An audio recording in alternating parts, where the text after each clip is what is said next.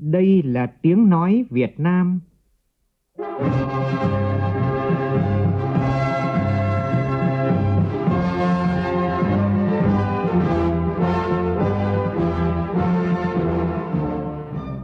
là tiếng nói Việt Nam, phát thanh từ Hà Nội, thủ đô nước Cộng hòa xã hội chủ nghĩa Việt Nam.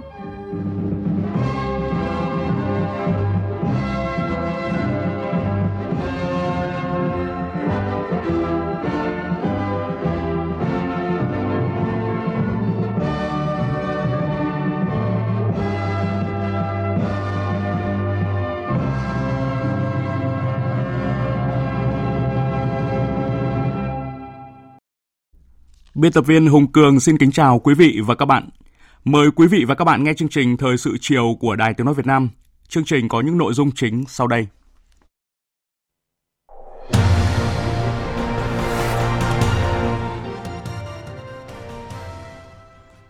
Ban chấp hành Trung ương Đảng thống nhất để đồng chí Phạm Bình Minh thôi giữ chức vụ Ủy viên Bộ Chính trị, Ủy viên Trung ương Đảng khóa 13 và để đồng chí Vũ Đức Đam thôi giữ chức vụ Ủy viên Trung ương Đảng khóa 13 dự Đại hội đại biểu toàn quốc Hội Cựu chiến binh Việt Nam lần thứ 7, nhiệm kỳ 2022-2027. Tổng Bí thư Nguyễn Phú Trọng yêu cầu kiên quyết bảo vệ các thành quả của cách mạng. Thủ tướng Phạm Minh Chính gặp mặt nhân chứng lịch sử công an nhân dân tham gia chống chiến tranh phá hoại và gián điệp biệt kích thời kỳ kháng chiến chống Mỹ cứu nước. Ủy ban Thường vụ Quốc hội thông qua mức thuế bảo vệ môi trường với xăng dầu mỡ nhờn năm 2023 trong chương trình, phóng viên Đài Tiếng Nói Việt Nam phỏng vấn Phó Cục trưởng Cục Đăng kiểm Việt Nam Nguyễn Vũ Hải về các phương án chấn chỉnh hoạt động đăng kiểm xe cơ giới sau khi Cục có nhiều đăng kiểm viên bị khởi tố. Trong phần tin quốc tế, Quốc hội Lào bầu ông Sòn Say Sĩ Phan Đon giữ cương vị Thủ tướng Chính phủ Lào thay cho ông Phan Khăm Vị Phả Văn xin nghỉ hưu vì lý do sức khỏe. Philippines và Trung Quốc sẽ thiết lập đường dây liên lạc trực tiếp nhằm ngăn chặn những bất đồng leo thang giữa hai nước tại Biển Đông.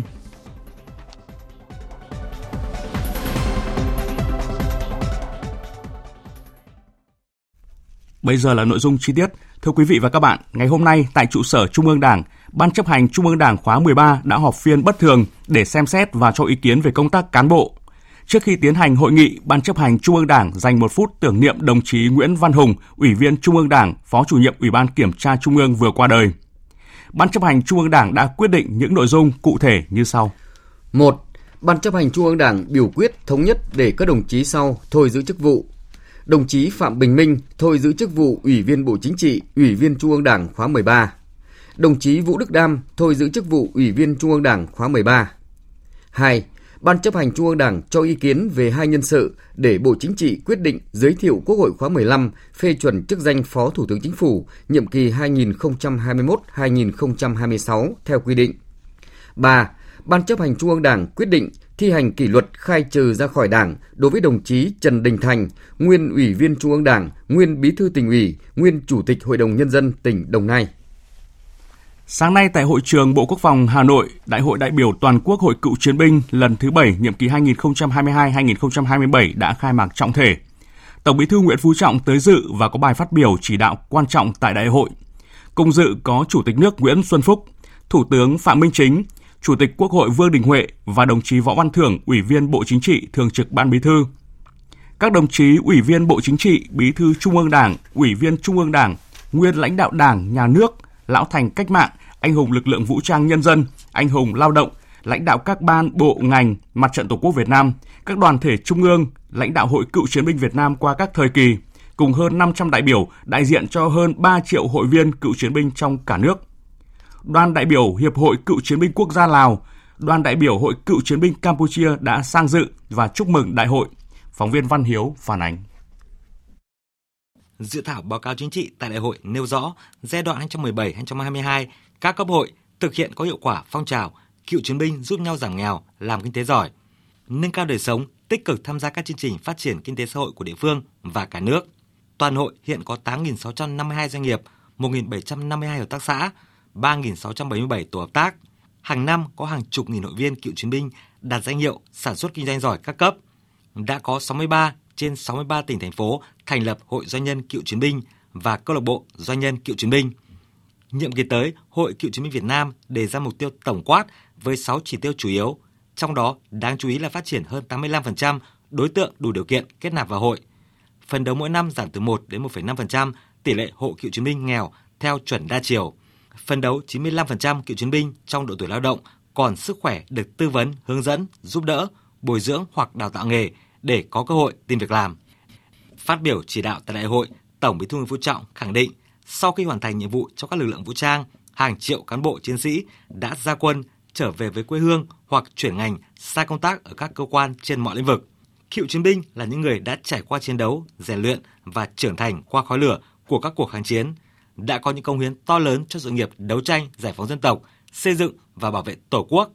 Ngày nay đang là một bộ phận rất quan trọng của xã hội. Trong nhiệm kỳ 2017-2022 vừa qua, Hội Cựu chiến binh Việt Nam đã không ngừng lớn mạnh, hoạt động tích cực, đúng hướng và hiệu quả hơn, xứng đáng với vai trò vị trí là nòng cốt chính trị, là chỗ dựa tin cậy của Đảng, của chính quyền các cấp,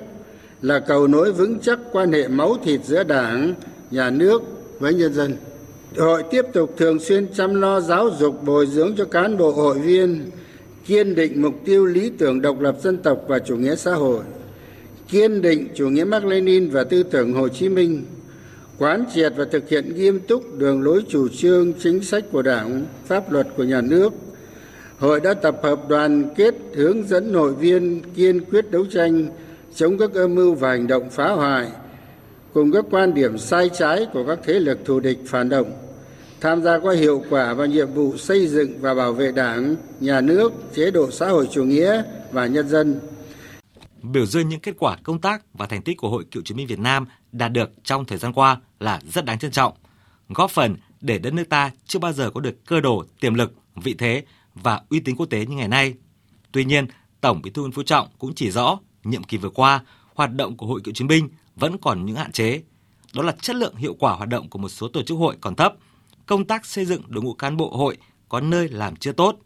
Các hội cựu chiến binh đại đa số là tốt, song cá biệt cũng có một số có biểu hiện tiêu cực như công thần, dao động, thiếu tin tưởng vào sự lãnh đạo của Đảng, sự quản lý điều hành của nhà nước. Thậm chí có người còn vi phạm kỷ luật và pháp luật. Sau khi phân tích dự báo tình thế giới tiếp tục còn có những diễn biến phức tạp, khó lường. Trong nước, chúng ta cũng gặp phải không ít những khó khăn thách thức. Tổng Bí thư Nguyễn Phú Trọng nêu rõ quan điểm, nhiệm vụ chính trị quan trọng hàng đầu của hội là kiên quyết bảo vệ các thành quả của cách mạng, góp phần làm thất bại mọi âm mưu, thủ đoạn diễn biến hòa bình, phi chính trị hóa quân đội của các thế lực thù địch, là lực lượng chính trị tích cực đi đầu tham gia xây dựng và bảo vệ Đảng, bảo vệ nhà nước, nhân dân và chế độ xã hội chủ nghĩa. Tăng cường công tác giáo dục chính trị tư tưởng, giúp cho cán bộ hội viên nắm vững đường lối chủ trương của Đảng, chính sách pháp luật của nhà nước, có bản lĩnh chính trị vững vàng, kiên định mục tiêu lý tưởng chủ nghĩa mark lenin tư tưởng Hồ Chí Minh, gương mẫu trong học tập và làm theo tư tưởng đạo đức phong cách Hồ Chí Minh, thường xuyên tập hợp, phản ánh với các cấp chính quyền ý kiến của cựu chiến binh, của nhân dân về những chủ trương phát triển kinh tế xã hội, bảo đảm quốc phòng an ninh, vân vân là nòng cốt trong việc thực hiện quy chế dân chủ ở cơ sở dựa vào dân nhạy bén phát hiện những vấn đề bất cập hoặc là phát sinh phẩm mới để kịp thời tham mưu với cấp ủy chính quyền địa phương khắc phục những vấn đề gây bức xúc trong các tầng lớp nhân dân giữ vững an ninh chính trị trật tự an toàn xã hội. Đặc biệt hội cần tích cực tham gia vào cuộc đấu tranh phòng chống tham nhũng tiêu cực. Toàn quân ta đã đoàn kết thành một khối rồi. Thì cuộc chiến đấu tranh phòng chống tham nhũng tiêu cực đã trở thành phong trào, thành xu thế. Tôi nói không ai có thể cưỡng lại được. Đây là để làm trong sạch đảng, trong sạch bộ máy nhà nước, trong sạch quân đội, để cho dân tộc ta mãi mãi xứng đáng với dân tộc việt nam anh hùng thôi. Ta không làm cái điều gì xấu cho nên các đồng chí cũng phải đi sung kích trong cái lĩnh vực chống giặc nội xâm này Tổng Bí thư Nguyễn Phú Trọng yêu cầu Hội Cựu chiến binh các cấp cần khai thác tối đa mọi nguồn lực và chính sách ưu đãi của nhà nước đối với cựu chiến binh, phối hợp lồng ghép các chương trình, các cuộc vận động trong cựu chiến binh một cách có hiệu quả, đẩy mạnh và nâng cao chất lượng các phong trào cựu chiến binh giúp nhau giảm nghèo, làm kinh tế giỏi. Chú ý quan tâm hơn nữa đến các địa bàn khó khăn, vùng sâu, vùng xa, căn cứ địa cách mạng, làm cho công tác đền ơn đáp nghĩa, công tác từ thiện, giúp đỡ đồng bào, đồng chí khó khăn trở thành một phong trào sâu rộng, một nét đẹp bộ đội của Hồ của cựu chiến binh Việt Nam. Thực hiện lời dạy của Bác Hồ, bồi dưỡng thế hệ trẻ cách mạng cho đời sau là một việc rất quan trọng và rất cần thiết. Bằng bản lĩnh chính trị, với tâm huyết trách nhiệm và sự nêu gương của mình, các cấp hội và hội viên cựu chiến binh cần tiếp tục phát huy vai trò trách nhiệm trong công tác giáo dục truyền thống và chủ nghĩa anh hùng cách mạng, truyền thụ kinh nghiệm cho thế hệ trẻ, đồng hành với thanh niên, thiếu niên trong phong trào lập thân lập nghiệp, phát huy vai trò sung kích sáng tạo của thanh niên trong sự nghiệp công nghiệp hóa hiện đại hóa, xây dựng và bảo vệ Tổ quốc, coi đó là một nhiệm vụ vẻ vang và là trách nhiệm tình cảm của hội đối với thanh thiếu niên thế hệ chủ nhân tương lai của đất nước. Tổng Bí thư Nguyễn Phú Trọng cũng đề nghị tiếp tục chăm lo xây dựng Hội Cựu chiến binh Việt Nam trong sạch, vững mạnh cả về chính trị, tư tưởng và tổ chức, đổi mới mạnh mẽ phương thức và nội dung hoạt động để hội thực hiện tốt chức năng nhiệm vụ của mình, bảo đảm phù hợp với đối tượng, hướng mạnh về cơ sở, coi trọng chất lượng, hiệu quả, tránh phô trương, hình thức. Các cấp ủy Đảng từ trung ương đến cơ sở cần tăng cường sự lãnh đạo, chỉ đạo, định hướng hoạt động cho các cấp hội cựu chiến binh, có cơ chế và tạo điều kiện thuận lợi để các cấp hội tham gia xây dựng và giám sát việc thực hiện các nghị quyết của Đảng, chính sách pháp luật của nhà nước. Chiều nay tại trụ sở chính phủ, Thủ tướng Phạm Minh Chính gặp mặt nhân chứng lịch sử công an nhân dân tham gia chống chiến tranh phá hoại và gián điệp biệt kích thời kỳ kháng chiến chống Mỹ cứu nước. Tham dự cuộc gặp mặt còn có Ủy viên Bộ Chính trị, Bộ trưởng Bộ Công an Đại tướng Tô Lâm, lãnh đạo các bộ ngành cùng 100 nhân chứng lịch sử công an nhân dân tham gia chống chiến tranh phá hoại và gián điệp biệt kích thời kỳ kháng chiến chống Mỹ cứu nước. Phóng viên Vũ Khuyên thông tin. Tại buổi gặp mặt, Thay mặt lãnh đạo chính phủ, Thủ tướng gửi lời hỏi thăm ân cần và lời chúc mừng tốt đẹp nhất tới các nhân chứng lịch sử là cán bộ công an nhân dân đã trực tiếp đấu tranh phòng chống gián điệp biệt kích, chống chiến tranh phá hoại của Mỹ đối với miền Bắc xã hội chủ nghĩa giai đoạn 1954-1975.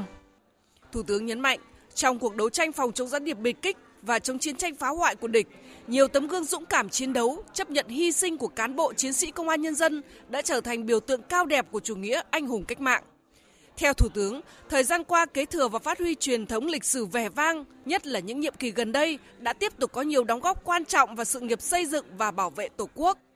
Các đồng chí đã thực hiện tốt các nghị quyết về xây dựng Đảng, hoàn thành tốt nhiệm vụ chính trị được giao, nhất là thực hiện công tác tham mưu, công tác chiến đấu và công tác quản lý nhà nước, đã tích cực nắm chắc tình hình đối tác đối tượng, không để bị động bất ngờ, làm tốt công tác ngoại giao công an, tham gia tích cực trong phong trào chống tham nhũng, lãng phí, tiêu cực, đồng thời tiếp tục củng cố xây dựng lực lượng công an cách mạng chính quy tinh nhuệ, từng bước hiện đại, xây dựng văn hóa công an nhân dân và hình ảnh người chiến sĩ công an nhân dân với truyền thống tốt đẹp, vì nước quên thân, vì dân phục vụ. Con Đảng, con mình, danh dự là điều thiêng liêng, cao quý nhất. Đảng, Nhà nước hết sức trân trọng, ghi nhận, đánh giá cao và tự hào trước những thành tựu to lớn của lực lượng công an nhân dân qua các thời kỳ. Thủ tướng khẳng định, Thời gian tới, nhiệm vụ của lực lượng công an nhân dân là rất quan trọng và nặng nề. Trong cuộc đấu tranh phòng chống gián điệp biệt kích và chống chiến tranh phá hoại của địch, nhiều tấm gương dũng cảm để chiến đấu, chấp nhận hy sinh của cán bộ chiến sĩ công an nhân dân đã trở thành biểu tượng cao đẹp của chủ nghĩa anh hùng cách mạng. Thế hệ sau rất tự hào về những cống hiến, đóng góp của các đồng chí, những bài học kinh nghiệm trong đấu tranh phòng chống gián điệp biệt kích và chống chiến tranh phá hoại thời kỳ chống Mỹ cứu nước mà chính các đồng chí là những nhân chứng sống, những người trong cuộc vẫn còn nguyên giá trị và ý nghĩa lâu dài, nhất là trong sự nghiệp bảo vệ an ninh Tổ quốc. Tô thắm thêm hình ảnh và hình thành nghệ thuật bảo vệ an ninh quốc gia trong tình hình hiện nay và các bác các anh các chị cũng là nhân chứng sống giáo dục lý tưởng cho thế hệ trẻ nhất là thế hệ trẻ công an nhân dân Tôi tin tưởng bằng tình cảm và trách nhiệm các đồng chí tiếp tục đóng góp và tích cực tham gia phong trào toàn dân bảo vệ Tổ quốc, Đảng và Nhà nước, lực lượng công an nhân dân và các tầng lớp nhân dân luôn trân trọng những đóng góp của các đồng chí.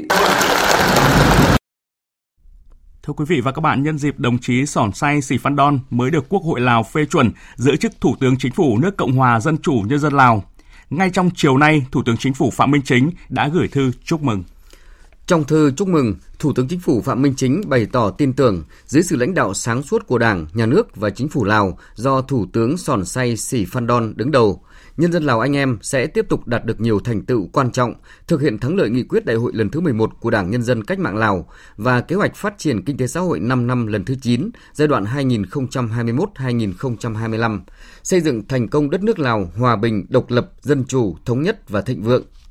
Thủ tướng Phạm Minh Chính mong muốn cùng Thủ tướng Sòn Say Sĩ Phan Đon tiếp tục không ngừng vun đắp và củng cố mối quan hệ hữu nghị vĩ đại, đoàn kết đặc biệt và hợp tác toàn diện Việt Nam-Lào, Lào-Việt Nam vì lợi ích thiết thực của nhân dân hai nước, đóng góp vào hòa bình, ổn định, phát triển ở khu vực và trên thế giới.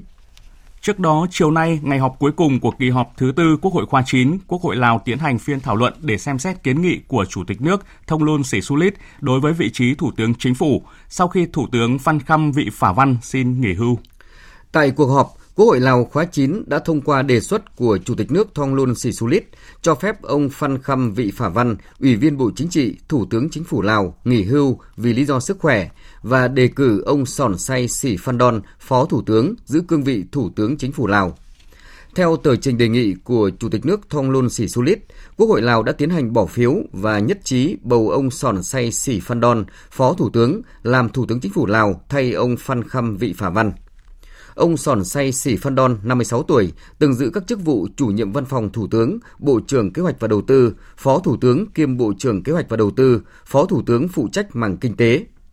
Phát biểu trước Quốc hội, tân Thủ tướng Lào Sòn Say Sỉ Phan Đon cam kết sẽ lãnh đạo chính phủ nỗ lực đưa đất nước vượt qua các khó khăn thách thức hiện tại để đưa nền kinh tế tiếp tục phát triển. Chương trình thời sự chiều nay sẽ được tiếp tục với những tin quan trọng khác.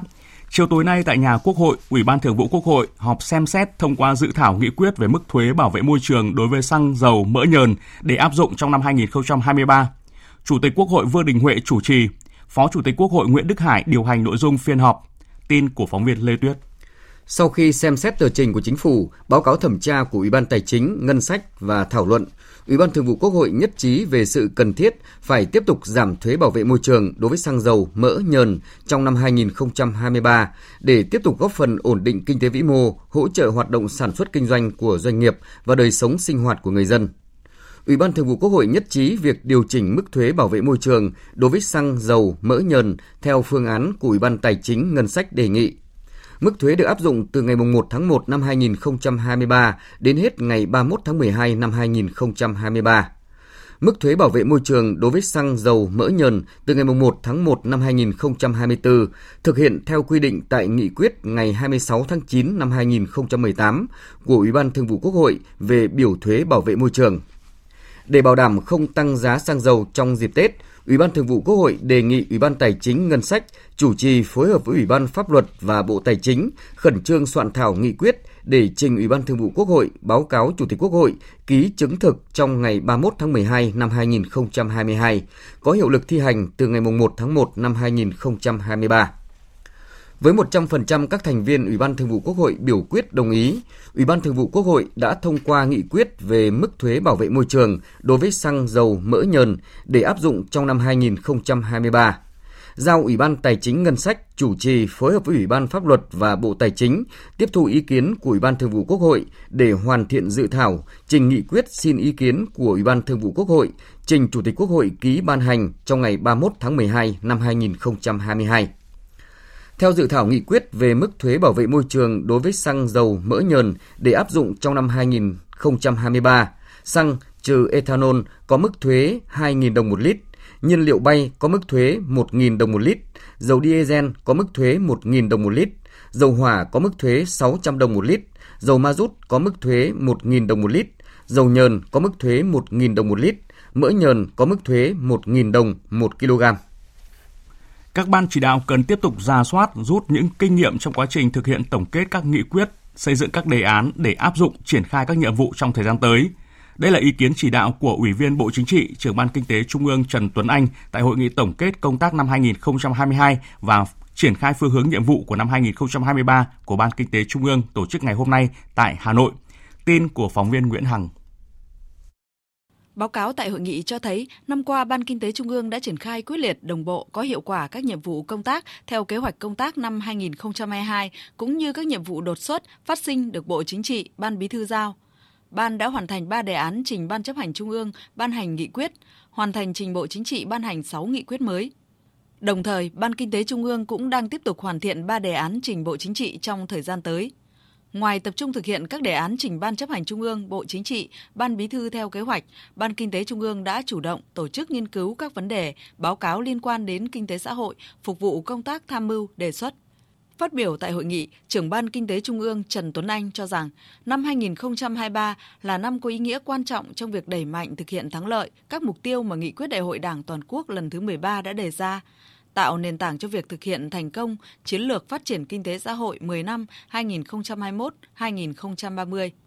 Trưởng ban Kinh tế Trung ương Trần Tuấn Anh nêu rõ, tiếp tục tập trung thực hiện tốt công tác xây dựng Đảng, đặc biệt là công tác chính trị, tư tưởng gắn với việc thực hiện nghị quyết Trung ương 4 khóa 12, 13 về xây dựng Đảng và chỉ thị số 05 của Bộ Chính trị về đẩy mạnh việc học tập và làm theo tư tưởng đạo đức phong cách Hồ Chí Minh, qua đó góp phần giúp cán bộ, công chức, viên chức, người lao động thực hiện tốt chức trách nhiệm vụ được giao.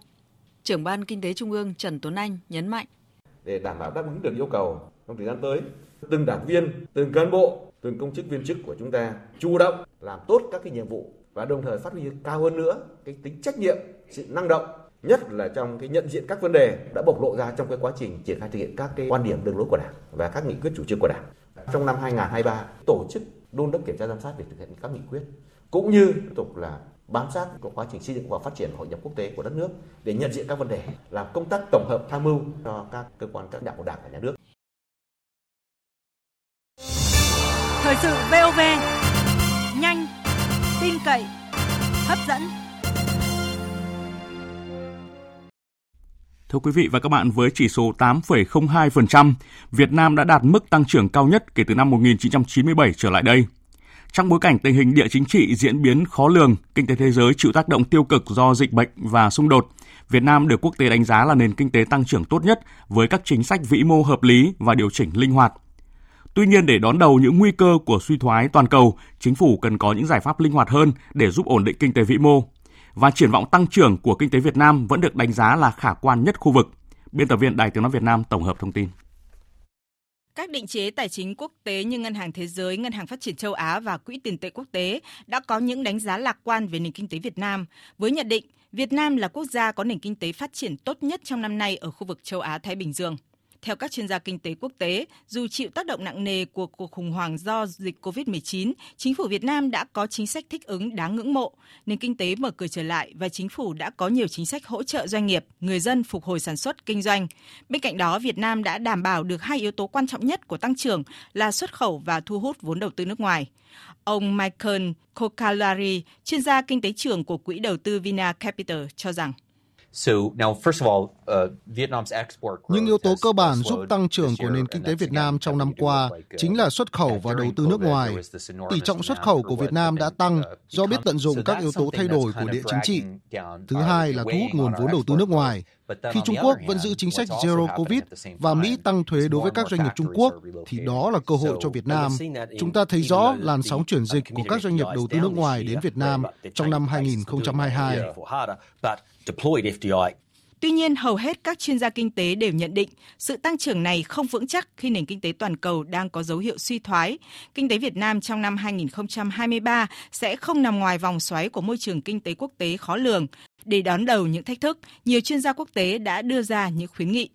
Trong lĩnh vực giải ngân vốn đầu tư công, ông Andrew Jeffrey, Giám đốc quốc gia Ngân hàng Phát triển châu Á, cho rằng Tình hình thế giới biến đổi khôn lường, tỷ giá thay đổi và giá năng lượng tăng, nguyên liệu đầu vào tăng, giá bất động sản cũng biến động. Trong khi đó, vốn đầu tư công thì thường diễn ra trong một thời gian dài với mức ngân sách không đổi. Nên trong tình hình biến động như tôi vừa nói, việc giải ngân sẽ gặp khó khăn. Nên chăng, chúng ta nên tạo những khoảng không gian chính sách linh hoạt, tập trung vào kết quả thay vì quy trình. Bên cạnh đó, chính phủ cũng cần phải trao quyền nhiều hơn cho các địa phương trong bối cảnh nhiều khuôn khổ pháp lý chưa theo kịp được với thực tiễn. Đó là quan điểm của ông Ahmed Aweda, chuyên gia kinh tế của Ngân hàng Thế giới. Tôi nghĩ rằng chính phủ Việt Nam đã làm rất tốt việc tạo ra các chính sách mang tính định hướng, dẫn đường. Tuy nhiên, trong quá trình thực hiện tại các địa phương sẽ có những vướng mắc mang tính thực tiễn mà có thể khung khổ pháp lý chưa thể theo kịp. Vì vậy, nếu có một cơ chế linh hoạt, trao quyền nhiều hơn cho các địa phương, chính phủ giám sát và kiểm tra. Mặc dù vậy, năm 2023, nền kinh tế Việt Nam vẫn được dự báo có thể tăng trưởng khả quan hơn so với mặt bằng chung của khu vực. Theo Ngân hàng Thế giới, tăng trưởng kinh tế Việt Nam trong năm tới có thể đạt là 6,7%, cao hơn mục tiêu của chính phủ là 6,5%. Tăng trưởng 3,36%, mức cao nhất trong nhiều năm trở lại đây. Kim ngạch xuất khẩu nông lâm thủy sản toàn ngành đạt 53,22 tỷ đô la Mỹ với thặng dư thương mại là hơn 8,5 tỷ đô la Mỹ. Đây là những thông tin được công bố tại buổi họp báo về kết quả công tác năm 2022 và nhiệm vụ trọng tâm năm tới của Bộ Nông nghiệp và Phát triển nông thôn diễn ra sáng nay tại Hà Nội. Phóng viên Minh Long thông tin. Trong bối cảnh chi phí đầu vào tăng cao, đơn hàng giảm do lạm phát tại các quốc gia trên thế giới, năm 2022, lĩnh vực nông lâm nghiệp và thủy sản vẫn thể hiện vai trò chủ đỡ của nền kinh tế, ghi dấu những bứt phá về xuất khẩu nông sản. Điều này thể hiện những nỗ lực vươn lên, thích ứng an toàn, linh hoạt, sáng tạo của toàn ngành để vượt qua những khó khăn và thách thức. Ông Nguyễn Văn Việt, vụ trưởng vụ kế hoạch, Bộ Nông nghiệp và Phát triển nông thôn cho biết, năm 2022 thì cái chất lượng tăng trưởng là rất tốt. Nhiều cái sản phẩm có chất lượng cao, có giá cả cao. Đến thời điểm này là xuất được 53,2 tỷ và thặng dư thương mại là 8,5 tỷ. Có đến 11 sản phẩm trên 1 tỷ mà trong đấy có hai cái sản phẩm tương đối là mới. Thứ nhất là phân bón và thức ăn và nguyên liệu thức ăn. Khẳng định một điều là chúng ta đang đi đúng hướng về tái cơ cấu cũng như là triển khai cái chiến lược phát triển nông nghiệp nông thôn bền vững. 2023 thì chúng tôi cũng xác định là tương đối là khó khăn về mặt thị trường năm 2023, dự báo nền kinh tế trong đó có nông nghiệp tiếp tục đối mặt với nhiều khó khăn thách thức. Ngành nông nghiệp và phát triển nông thôn đặt mục tiêu tăng trưởng GDP toàn ngành đạt 3%. Tổng kim ngạch xuất khẩu nông lâm thủy sản là 54 tỷ đô la Mỹ. Thứ trưởng Bộ Nông nghiệp và Phát triển nông thôn Phú Đức Tiến khẳng định, trên cơ sở thành công của năm 2022, ngành nông nghiệp sẽ tiếp tục phát huy lợi thế về nông sản và mở cửa thêm các thị trường trong năm 2023 những cái con số đấy, cơ cấu thị trường đấy để thấy chúng ta đang tái cơ cấu và đang chuyển từ sản xuất nông nghiệp sang kinh tế nông nghiệp một cách rất rõ ràng. Nền nông nghiệp đang chuyển từ lâu sang xanh. Thứ nhất là thuốc bảo vệ thực vật. Đấy là một cái tiêu chí mà để kiểm soát chất lượng. Cái thứ hai, phân bón hữu cơ đấy, là sấp xỉ 3 triệu tấn. Phân bón vô cơ thì chúng ta kiểm soát rất chặt và có một chương riêng trong luật trồng trọt.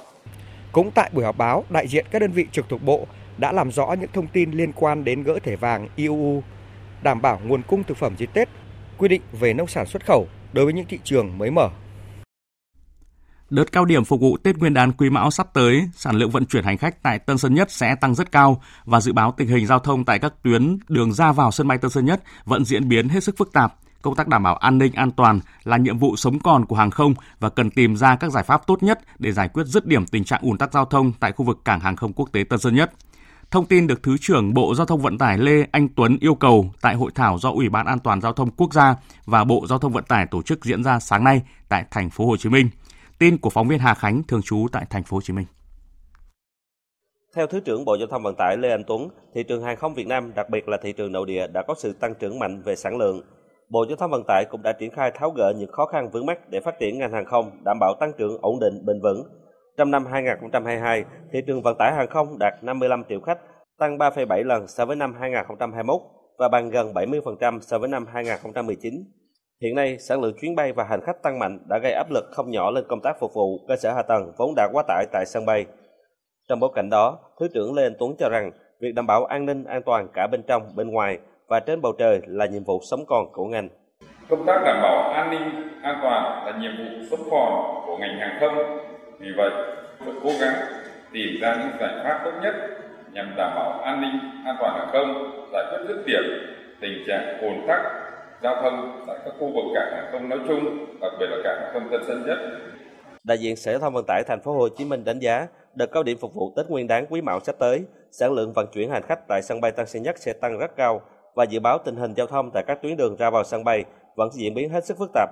Do đó, ngành giao thông cũng đã theo dõi, điều chỉnh tổ chức giao thông các tuyến đường xung quanh sân bay phù hợp, phối hợp với các chủ đầu tư các dự án giao thông để hạn chế thấp nhất tình trạng ùn tắc, có phương án giảm dòng xe lưu thông quá cảnh qua sân bay, tăng cường xe buýt kết nối vào sân bay, bố trí điểm đón trả khách phù hợp.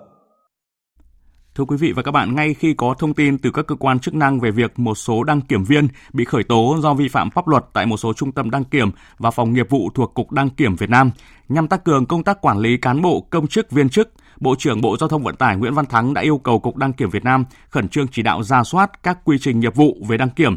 thực hiện nghiêm kỷ cương công vụ và xem xét xử lý trách nhiệm đối với tập thể cá nhân thuộc thẩm quyền quản lý và sai phạm trong kiểm định xe cơ giới,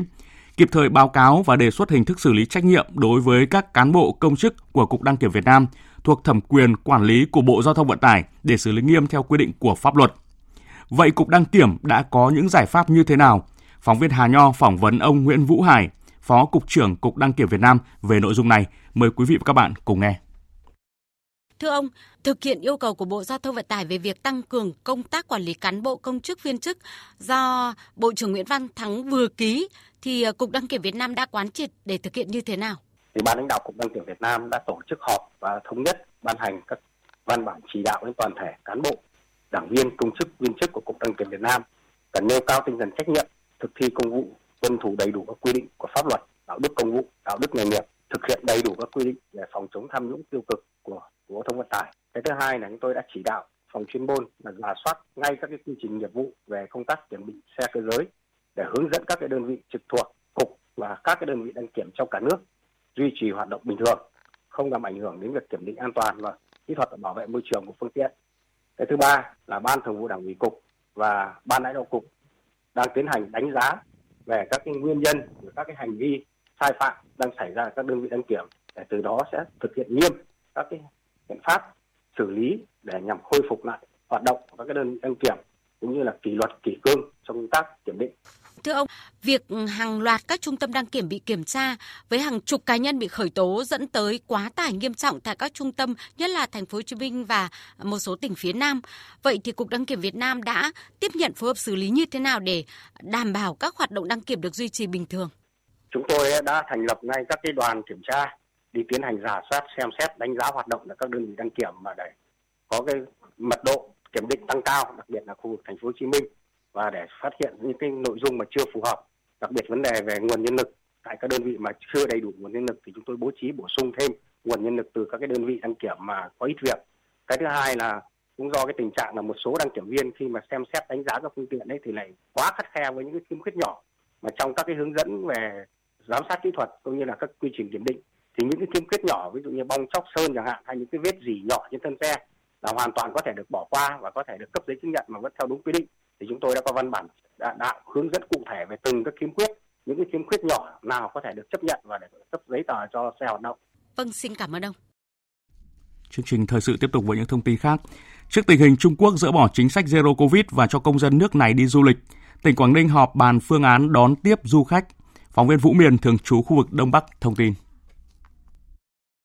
Tại cuộc họp, ông Bùi Văn Khắng, Phó Chủ tịch Ủy ban nhân dân tỉnh Quảng Ninh yêu cầu tất cả các đơn vị phải chuẩn bị nhân lực vật lực tốt nhất để đón tiếp du khách chu đáo, tạo thuận lợi tối đa trong việc thông quan hàng hóa khi phía Trung Quốc mở cửa trở lại. Trong đó, Sở Công Thương làm đầu mối tham mưu cho tỉnh về quản lý chính sách, điều hành hoạt động xuất nhập khẩu, đảm bảo tạo điều kiện thuận lợi trong thông quan hàng hóa, nhất là hàng tiêu dùng để phục vụ dịp Tết Nguyên đán. Đối với lực lượng biên phòng, công an phối hợp với các địa phương xây dựng phương án đón người Việt Nam đang sinh sống làm việc ở Trung Quốc có nhu cầu về nước ăn Tết, đảm bảo tốt an ninh trật tự, an ninh mạng, an toàn giao thông cho hành khách trên các tuyến đường bộ, đường biển. Riêng với việc đón khách du lịch, Ủy ban nhân dân tỉnh giao Sở Du lịch làm việc với các đơn vị kinh doanh lữ hành và lực lượng biên phòng ngoại vụ để nắm rõ khách Trung Quốc xuất nhập cảnh qua các cửa khẩu, xây dựng các phương án đón khách đảm bảo an toàn. Ông Nguyễn Thế Huệ, Chủ tịch Hiệp hội Du lịch Quảng Ninh cho biết. Dự kiến là Hiệp hội Du lịch Việt Nam sẽ phối hợp tỉnh Quảng Ninh để tổ chức một cái hội nghị hội thảo tại Móng Cái bàn phương án để đón khách Hiện nay là tất cả các doanh nghiệp của Quảng Ninh thì cũng sẵn sàng để em giả soát lại tất cả những cái việc để đón khách theo đúng tinh thần chỉ đạo chung của tỉnh. Thưa quý vị và các bạn, từ chiều nay nhiều người dân ở các thành phố đã bắt đầu lên đường về quê hoặc là di chuyển đến các điểm du lịch để nghỉ Tết dương lịch theo kế hoạch. Và giao thông tại các cửa ngõ của thành phố Hà Nội chiều nay ra sao? Chúng tôi sẽ kết nối với phóng viên Việt Cường đang có mặt tại cửa ngõ Pháp Vân Cầu Rõ, Cầu Rẽ để có thông tin chi tiết. Xin mời phóng viên Việt Cường ạ. À, dạ vâng thưa quý vị và các bạn thì hôm nay là ngày làm việc cuối cùng và cũng từ đầu giờ chiều đến giờ thì cũng rất nhiều người dân như người lao động sinh viên đang sinh sống tại Hà Nội cũng đã đổ về các bến xe để đi ờ, về quê hoặc là đi ờ, du lịch. À, tuy nhiên theo ghi nhận của phóng viên Đài Tiếng nói Việt Nam thì ờ, nhiều tuyến đường như là Nguyễn Xiển, Khuất Duy Tiến, Giải Phóng à, tuy xảy ra kiệt xe tại một số đoạn nhưng tuy nhiên đến thời này thì cùng ngày thì à, lượng xe tiếp tục đổ dồn về trục đường Nguyễn Xiển ngã tư Ba La, Nguyễn Xiển đặc biệt là vành đai ba trên cao. Tuy nhiên thì giao thông chỉ ủn tắc cục bộ và các phương tiện ờ, vẫn di chuyển bình thường. À, hiện nay thì tại ờ, nút giao giải phóng Ngọc Hồi Hoàng Liệt thì cũng không còn tình trạng ùn tắc kéo dài như mọi năm do là lực lượng à, cảnh sát giao thông thanh tra đã có mặt từ rất sớm để à, điều tiết phân luồng giao thông ờ, giao thông từ xa. À, vâng thưa quý vị và các bạn là hiện nay thì à, à, theo quan sát của chúng tôi trên các tuyến các tuyến đường đổ về cao tốc như Pháp Vân Cầu Rẽ, Pháp Vân Ninh Bình thì giao thông vẫn di chuyển à, à, vẫn lưu vẫn lưu thông à, bình thường. À, đứng cạnh tôi đây là đại úy Phạm Tuấn Văn, à, đội cảnh sát giao thông số 14, à, ờ, phòng cảnh sát giao thông công an thành phố Hà Nội. À, vâng thưa đại úy Phạm Tuấn Văn là để ừ, để đảm bảo trật tự an toàn giao thông 3 ngày nghỉ lễ Tết trong dương lịch này thì đội cảnh sát giao thông 14 đã triển khai những giải pháp nào thưa đồng chí? À, thực hiện ý kiến chỉ đạo của lãnh đạo phòng cảnh sát giao thông công an thành phố Hà Nội cũng như là lãnh đạo đội cảnh sát giao thông số 4 thì chúng tôi đã thực hiện một cách nghiêm túc những cái chỉ đạo của lãnh đạo phòng cũng như lãnh đạo đơn vị chúng tôi đã triển khai ờ, đến các ờ, vị trí ờ, có nguy cơ xảy ra ùn tắc cũng như là tai nạn giao thông để kịp thời xử lý những cái tình huống xấu như là tai nạn cũng như là ùn tắc. Để theo quan sát của chúng tôi thì tại thời điểm này thì tất cả các vị trí mà thường xuyên xảy ra ùn tắc hay là, thì hiện tại bây giờ là lưu lượng phương tiện là lưu thông một cách bình thường Ờ, có đông thôi nhưng không uh, bị tắc không ồn uh, không À, thưa, vâng thưa quý vị và các bạn thì hiện nay thì như quý vị các bạn đều biết là tại các bến xe như ở Giáp Bát hiện nay thì theo quan sát của chúng tôi thì lượng người đổ xe cũng vẫn là cũng bình thường như mọi năm và không có sự đổi biến ạ. Vâng, à, xin mời biên tập viên tiếp tục chương trình ạ. Xin cảm ơn phóng viên Việt Cường với những thông tin tại à, cửa ngõ phía Nam của thành phố Hà Nội. À, chương trình thời sự chiều nay sẽ được tiếp tục với à, phần điểm lại 10 vấn đề sự kiện nổi bật của Việt Nam trong năm 2022 do Đài Tiếng Nói Việt Nam bình chọn. 1. Kinh tế Việt Nam phục hồi nhanh, nằm trong nhóm nước đạt tốc độ tăng GDP cao nhất Vượt qua nhiều khó khăn do đại dịch Covid-19 và những biến động trên thế giới, Việt Nam đã thực hiện thắng lợi khá toàn diện mục tiêu, nhiệm vụ, vừa tập trung phòng chống kiểm soát dịch bệnh, vừa thúc đẩy phục hồi và phát triển kinh tế xã hội, xây dựng nền kinh tế độc lập, tự chủ gắn với chủ động, tích cực hội nhập quốc tế sâu rộng và hiệu quả. Kinh tế vĩ mô cơ bản ổn định, lạm phát được kiểm soát, các cân đối lớn của nền kinh tế được bảo đảm trong điều kiện gặp nhiều khó khăn, Tăng trưởng GDP năm 2022 đạt 8,02%, lạm phát được kiểm soát ở mức 3,15%, tổng kim ngạch xuất nhập khẩu cả nước đạt khoảng 732,5 tỷ đô la, tăng 9,5% so với năm trước. 2. Nhiều vấn đề hệ trọng được quyết định có ý nghĩa chiến lược với sự phát triển của đất nước. Hội nghị Trung ương 5 và Trung ương 6 khóa 13 đã quyết định nhiều nội dung quan trọng như định hướng quy hoạch tổng thể quốc gia thời kỳ 2021-2030 và tầm nhìn đến năm 2050. Tiếp tục đẩy mạnh công nghiệp hóa, hiện đại hóa, đổi mới phương thức lãnh đạo của Đảng, xây dựng và hoàn thiện nhà nước pháp quyền xã hội chủ nghĩa Việt Nam, chính sách pháp luật về đất đai, vấn đề nông nghiệp, nông dân, nông thôn, kinh tế tập thể, nâng cao chất lượng đội ngũ đảng viên trong giai đoạn mới. Bộ Chính trị ban hành 6 nghị quyết vùng về phát triển kinh tế xã hội, bảo đảm quốc phòng an ninh đến năm 2030 tầm nhìn đến năm 2045, tạo sự thống nhất cao về nhận thức và hành động trong toàn Đảng, toàn dân, toàn quân. Trên cơ sở đó, Quốc hội, Chính phủ đã thể chế hóa, cụ thể hóa thành các chương trình, dự án, quyết định cụ thể và tổ chức triển khai ngay trong thực tiễn, mở ra cơ hội phát triển bền vững toàn diện của đất nước cả trước mắt và lâu dài. 3. Công tác xây dựng chỉnh đốn Đảng, phòng chống tham nhũng tiêu cực ngày càng quyết liệt, Năm 2022, công tác đấu tranh phòng chống tham nhũng tiêu cực đã đi vào chiều sâu, kết hợp chặt chẽ với xây dựng chỉnh đốn Đảng, chống suy thoái về tư tưởng chính trị, đạo đức, lối sống. Việc thành lập Ban chỉ đạo phòng chống tham nhũng tiêu cực ở 63 tỉnh thành bước đầu có hiệu quả. Việc xử lý kỷ luật cán bộ đảng viên vi phạm được tiến hành thận trọng, khách quan, công tâm, đúng quy định của Đảng và pháp luật của nhà nước. Các cơ quan tố tụng đã khởi tố điều tra gần 2.500 vụ về các tội tham nhũng, kinh tế, chức vụ, trong đó có nhiều vụ án tham nhũng tiêu cực đặc biệt nghiêm trọng, phức tạp, như vụ án xảy ra tại Cục lãnh sự Bộ Ngoại giao, các vụ án xảy ra tại công ty Việt Á, tập đoàn FLC, Tân Hoàng Minh, công ty AIC, tập đoàn Vạn Thịnh Phát.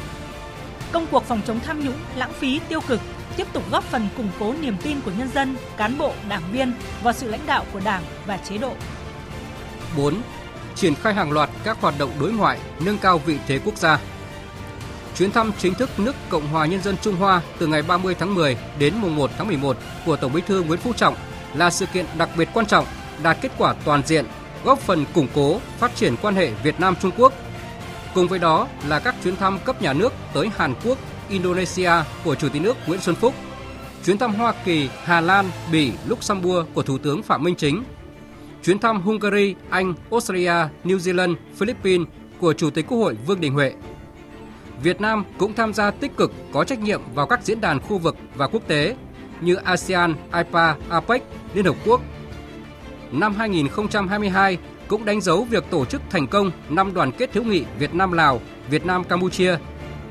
Việt Nam tiếp tục khẳng định chính sách đối ngoại rộng mở, tạo lập và giữ vững môi trường hòa bình, ổn định để phát triển đất nước, nâng cao vị thế và uy tín quốc gia.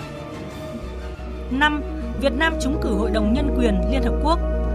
Ngày 11 tháng 10 năm 2022, Việt Nam đã lần thứ hai trúng cử vào Hội đồng Nhân quyền Liên Hợp Quốc nhiệm kỳ 2023-2025. Tại phiên họp của Đại hội đồng Liên Hợp Quốc khóa 77 diễn ra ở New York, Mỹ với số phiếu rất cao. Kết quả bầu cử là sự ghi nhận của cộng đồng quốc tế với những cam kết và nỗ lực mạnh mẽ của Việt Nam về thúc đẩy và bảo vệ quyền con người. Với trọng trách tại Hội đồng Nhân quyền Liên Hợp Quốc, Việt Nam sẽ có cơ hội đóng góp vào thúc đẩy tất cả các quyền con người trên cơ sở khách quan, hợp tác và đối thoại, bảo đảm ngày càng tốt hơn quyền của người dân trên tất cả các lĩnh vực. 6. Tổ chức thành công Đại hội Thể thao Đông Nam Á lần thứ 31 SEA Games 31 với khẩu hiệu Vì một Đông Nam Á mạnh mẽ hơn, Việt Nam đã tổ chức thành công Đại hội Thể thao Đông Nam Á lần thứ 31 SEA Games 31 từ ngày 12 đến ngày 23 tháng 5 năm 2022 qua 14 ngày tranh tài, đoàn thể thao chủ nhà Việt Nam đoạt 205 huy chương vàng, 125 huy chương bạc và 116 huy chương đồng. Việt Nam giành ngôi nhất toàn đoàn với hàng loạt những thành tích ấn tượng, đã bảo đảm một kỳ SEA Games công bằng, công khai, thể hiện tinh thần thể thao cao thượng, tinh thần đoàn kết của cộng đồng ASEAN. Việt Nam đã tạo dấu ấn sâu sắc về một nước thành viên ASEAN thân thiện, mến khách, chu đáo, đã hoàn toàn hồi phục và đang phát triển mạnh mẽ.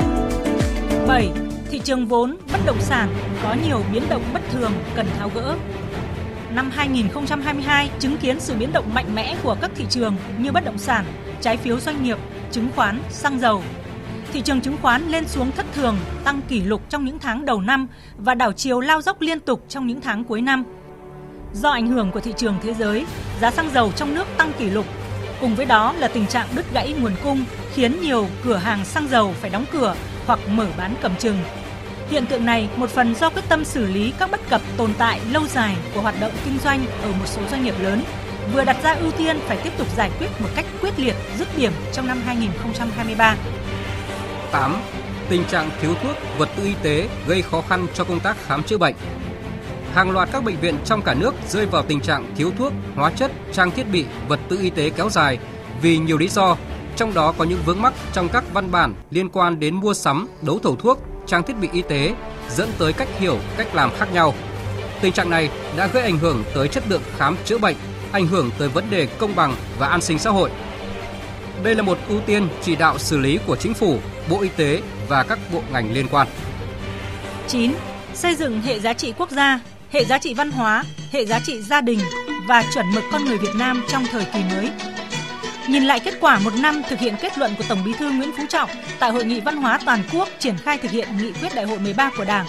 ngày 29 tháng 11 tại Hà Nội đã diễn ra hội thảo khoa học quốc gia, hệ giá trị quốc gia, hệ giá trị văn hóa, hệ giá trị gia đình và chuẩn mực con người Việt Nam trong thời kỳ mới. Ngày 17 tháng 12 tại Bắc Ninh diễn ra hội thảo văn hóa 2022 với chủ đề Thể chế, chính sách và nguồn lực cho phát triển văn hóa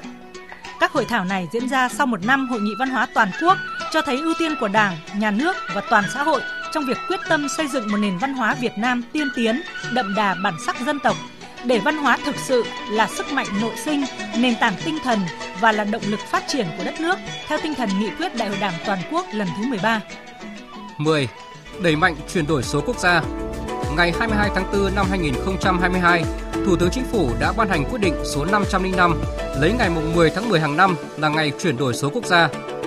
Năm 2022 là năm chứng kiến những kết quả nổi bật trong xây dựng chính phủ số, kinh tế số, xã hội số và giao dịch điện tử. chuyển đổi số đã trở thành toàn dân, toàn diện với sự tham gia tích cực của các bộ ngành, địa phương. Nghị quyết Trung ương 6 đã chính thức coi chuyển đổi số là một phương thức phát triển mới có tính đột phá, giúp đẩy nhanh, rút ngắn tiến trình công nghiệp hóa, hiện đại hóa đất nước.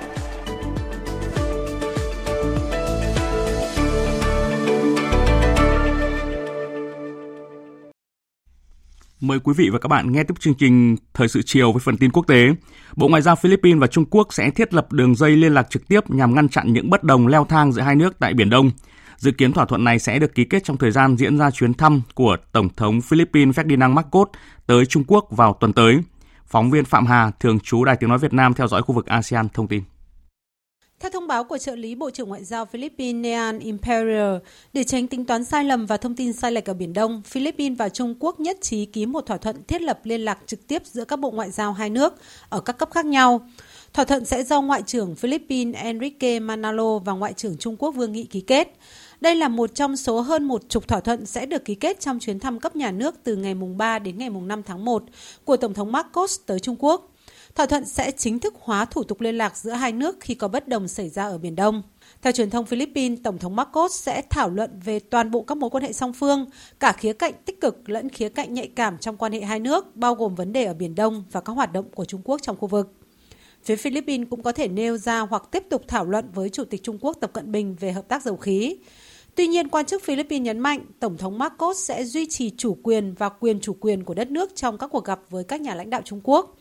Vấn đề hàng hải không xác định toàn bộ mối quan hệ song phương của Philippines với Trung Quốc. Tuy nhiên, nhà lãnh đạo Philippines cũng thừa nhận tầm quan trọng của vấn đề này đối với lợi ích của đất nước và người dân Philippines. Philippines và Trung Quốc dự kiến ký kết từ 10 đến 14 thỏa thuận chủ yếu thúc đẩy các cơ hội kinh tế cho cả hai nước trong các lĩnh vực như cơ sở hạ tầng, năng lượng tái tạo, du lịch, công nghệ truyền thông, các khoản tài trợ của Trung Quốc cho Philippines. Người dân Trung Quốc đang hô hởi trước viễn cảnh không phải đón Tết tại chỗ sau 3 năm bùng phát dịch COVID-19. Dự báo số người di chuyển trong dịp Tết Nguyên đán sắp tới sẽ tăng đột biến trong bối cảnh chính phủ nước này nới lỏng các biện pháp hạn chế đi lại do COVID-19. Niềm vui của người dân nhưng lại là nỗi lo của ngành y tế. Phóng viên Bích Thuận thường trú tại Bắc Kinh thông tin. Trong một cuộc phỏng vấn dành cho truyền thông trong nước, ông Ngô Tôn Hữu, nhà dịch tễ học trưởng của Trung tâm Kiểm soát và Phòng ngừa Dịch bệnh Trung Quốc cho biết, sự lưu hành của tất cả các bệnh truyền nhiễm sẽ lan rộng nếu có sự di chuyển của con người. Con người di chuyển càng nhiều, càng nhanh và khoảng cách càng lớn, sự lây lan sẽ càng nhanh và nhiều hơn. Xuân vận sắp diễn ra đặt ra nhiều thách thức lớn cho công tác phòng chống dịch của các cơ quan y tế Trung Quốc. Do vậy, chính quyền nhiều địa phương đang phải giám sát, phân tích và nghiên cứu diễn biến của dịch để giảm thiểu những tác động tiêu cực đối với công việc và đời sống của người dân. Được biết, Tết Nguyên đán sắp tới sẽ là năm đầu tiên người dân Trung Quốc không bị yêu cầu đón Tết tại chỗ sau 3 năm bùng phát dịch. Trong một văn bản về việc đi lại dịp Tết ban hành hôm 27 tháng 12, chính phủ Trung Quốc chỉ yêu cầu sắp xếp cho người dân về quê ăn Tết và trở lại làm việc theo đợt một cách có trật tự. Các địa phương có thể nghiên cứu thực hiện chính sách nghỉ lễ linh hoạt xen kẽ nhằm giảm áp lực đi lại của người dân và hạ thấp đỉnh dịch. Thời điểm Trung Quốc hạ cấp quản lý COVID-19 diễn ra đúng vào lúc cuộc đại di chuyển mùa xuân bắt đầu. Xuân vận Tết năm nay ở Trung Quốc sẽ kéo dài trong 40 ngày, từ ngày 7 tháng Giêng đến ngày 15 tháng 2 năm 2023, với dự báo lưu lượng hành khách sẽ gia tăng đáng kể. Theo cơ quan đường sắt Trung Quốc, lưu lượng hành khách năm nay dự kiến sẽ phục hồi tới 90% so với trước đại dịch năm 2019 và có thể lên tới khoảng 360 triệu lượt hành khách. Lực lượng chức năng Campuchia và Thái Lan ngày hôm nay nối lại hoạt động tìm kiếm thi thể các nạn nhân trong vụ hỏa hoạn tại khu tổ hợp sòng bài và khách sạn Grand Diamond City ở thành phố Poipet, tỉnh Pontia, miền Tây, phía tây bắc Campuchia. Theo tỉnh trưởng tỉnh Pontia, Miên Chay, tính đến 19 giờ ngày 29 tháng 12 đã có 19 người chết và gần 100 người bị thương trong vụ hỏa hoạn này. Thưa quý vị và các bạn, ngày hôm qua, biểu tượng bóng đá Brazil, người đã ba lần giành chức vô địch World Cup và được xem là cầu thủ vĩ đại nhất mọi thời đại, vua bóng đá Pele đã qua đời ở tuổi 82 sau một thời gian dài chống chọi với bệnh tật. Brazil tuyên bố quốc tang 3 ngày, còn thành phố Santos, nơi Pele dành chọn sự nghiệp thi đấu, cũng để tang vua bóng đá 7 ngày. Sự ra đi của ông đã để lại niềm tiếc thương của đồng nghiệp và hàng triệu người yêu môn thể thao vua. Biên tập viên Hạnh Phúc thông tin. Pele qua đời sau thời gian được điều trị tại bệnh viện Albert Einstein, thành phố Sao Paulo, Brazil vì ung thư ruột kết, suy thận và tim. Sự ra đi của ông đã chạm vào trái tim của đồng nghiệp và hàng triệu người yêu môn thể thao vua. Chủ tịch FIFA Gianni Infantino đã bày tỏ những lời chia buồn sâu sắc. Đối với tất cả những người yêu bóng đá, Đây chắc chắn là một ngày mà chúng ta không bao giờ muốn nó đến. Chúng ta mất đi vua Pele. Chúng ta cảm thấy trống rỗng và buồn đau. Nhưng thực ra vua bóng đá Pele vẫn luôn mãi mãi ở bên chúng ta. Ông ấy mãi mãi ở bên tất cả những người yêu bóng đá vì những gì ông đã làm cho bóng đá và những cảm xúc mà ông ấy mang đến cho người hâm mộ.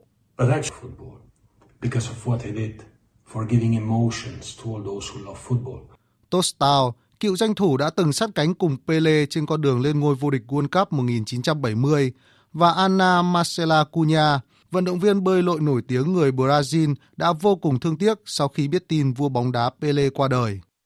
Hoje é um dia triste.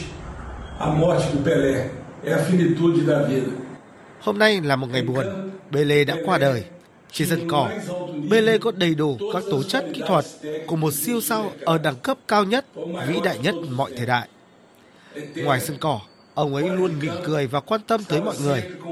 Tôi rất vinh dự khi được chơi bên cạnh ông ấy. Tất cả các thế hệ sẽ nhớ đến Pele. Thật khó quên. Một cái ôm thật chặt tới tất cả gia đình Pele.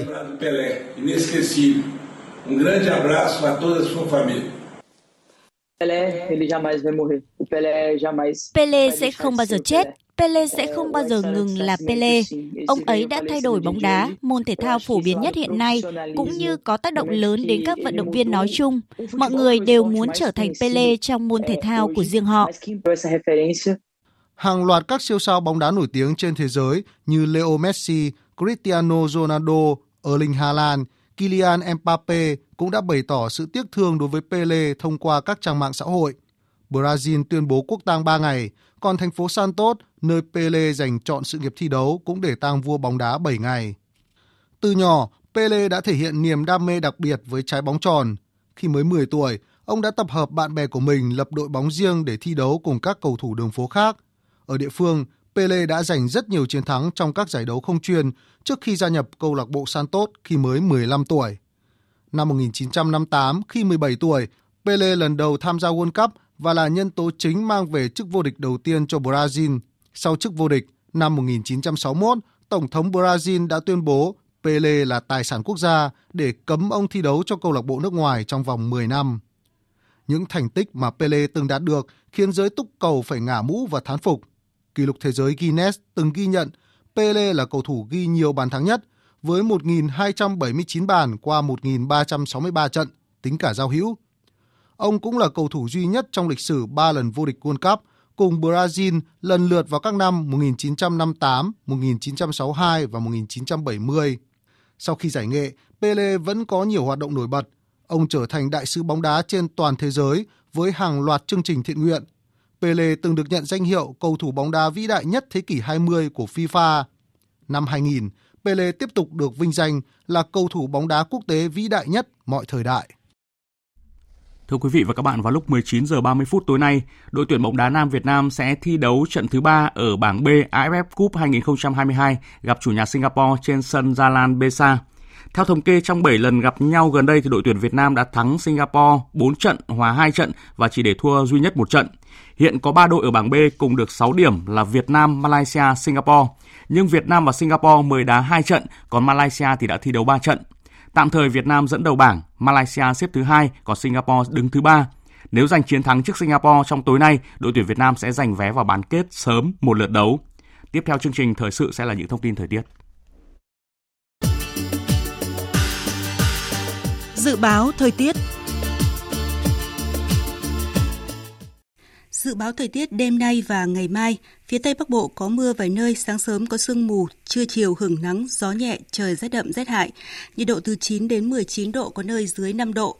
Phía Đông Bắc Bộ có mưa vài nơi, sáng sớm có sương mù và sương mù nhẹ dài rác, trưa chiều hưởng nắng, gió Đông Bắc cấp 2, cấp 3, trời rét đậm, vùng núi có nơi rét hại, vùng núi cao có khả năng xảy ra băng giá và sương muối, nhiệt độ từ 9 đến 19 độ, vùng núi cao có nơi dưới 5 độ. Khu vực từ Thanh Hóa đến Thừa Thiên Huế, phía Bắc từ Thanh Hóa đến Nghệ An có mưa vài nơi, phía Nam có mưa mưa rào rải rác, gió Bắc đến Tây Bắc cấp 3, trời rét, phía Bắc có nơi rét đậm, nhiệt độ từ 12 đến 20 độ. Khu vực từ Đà Nẵng đến Bình Thuận, phía Bắc có mưa, mưa rào rải rác, phía Nam có mưa rào vài nơi, gió Đông Bắc cấp 3, cấp 4. Riêng vùng ven biển có nơi giật cấp 6, phía Bắc đêm và sáng trời rét, nhiệt độ từ 19 đến 30 độ. Tây Nguyên và Nam Bộ đêm có mưa vài nơi, ngày nắng, gió đông bắc cấp 2, cấp 3, đêm và sáng sớm trời rét, nhiệt độ từ 15 đến 31 độ. Khu vực Hà Nội không mưa, sáng sớm có sương mù và sương mù nhẹ dài rác, trưa chiều hưởng nắng, gió đông bắc cấp 2, cấp 3, trời rét đậm, nhiệt độ từ 10 đến 18 độ. Dự báo thời tiết biển, Vùng biển Bắc Vịnh Bắc Bộ không mưa, tầm nhìn xa trên 10 km, gió Đông Bắc cấp 5 có lúc cấp 6, giật cấp 7, cấp 8, biển động. Vùng biển Nam Vịnh Bắc Bộ có mưa vài nơi, tầm nhìn xa trên 10 km, gió Đông Bắc cấp 5 có lúc cấp 6, giật cấp 7, cấp 8, biển động. Vùng biển từ Quảng Trị đến Quảng Ngãi có mưa vài nơi, tầm nhìn xa trên 10 km, gió Đông Bắc cấp 6, giật cấp 7, cấp 8, biển động. Vùng biển từ Bình Định đến Ninh Thuận, khu vực Bắc và giữa Biển Đông, khu vực quần đảo Hoàng Sa thuộc thành phố Đà Nẵng có mưa rào và rông vài nơi, từ ngày mai có mưa rào và rông rải rác, tầm nhìn xa trên 10 km, giảm xuống từ 4 đến 10 km trong mưa, gió Đông Bắc cấp 6, cấp 7, giật cấp 8, cấp 9, biển động mạnh. Vùng biển từ Bình Thuận đến Cà Mau có mưa rào và rông vài nơi, tầm nhìn xa trên 10 km, phía Bắc gió Đông Bắc cấp 6, cấp 7, giật cấp 8, cấp 9, phía Nam gió Đông Bắc cấp 5, có lúc cấp 6, biển động mạnh. Vùng biển từ Cà Mau đến Kiên Giang không mưa, tầm nhìn xa trên 10 km, gió Đông Bắc đến Bắc cấp 4. Khu vực Nam Biển Đông, khu vực quần đảo Trường Sa thuộc tỉnh Khánh Hòa có mưa rào và rông rải rác, tầm nhìn xa trên 10 km, giảm xuống từ 4 đến 10 km trong mưa. Gió Đông Bắc cấp 5, riêng phía Tây cấp 6, cấp 7, giật cấp 8, cấp 9, biển động mạnh. Khu vực Vịnh Thái Lan không mưa, tầm nhìn xa trên 10 km, gió Đông Bắc cấp 3, cấp 4. Những thông tin thời tiết vừa rồi đã kết thúc chương trình thời sự chiều nay của Đài Tiếng nói Việt Nam. Chương trình do các biên tập viên Hùng Cường, Thanh Trường, Hàng Nga thực hiện với sự tham gia của phát thanh viên Hoàng Sang, kỹ thuật viên Văn Quang, chịu trách nhiệm nội dung Hoàng Trung Dũng.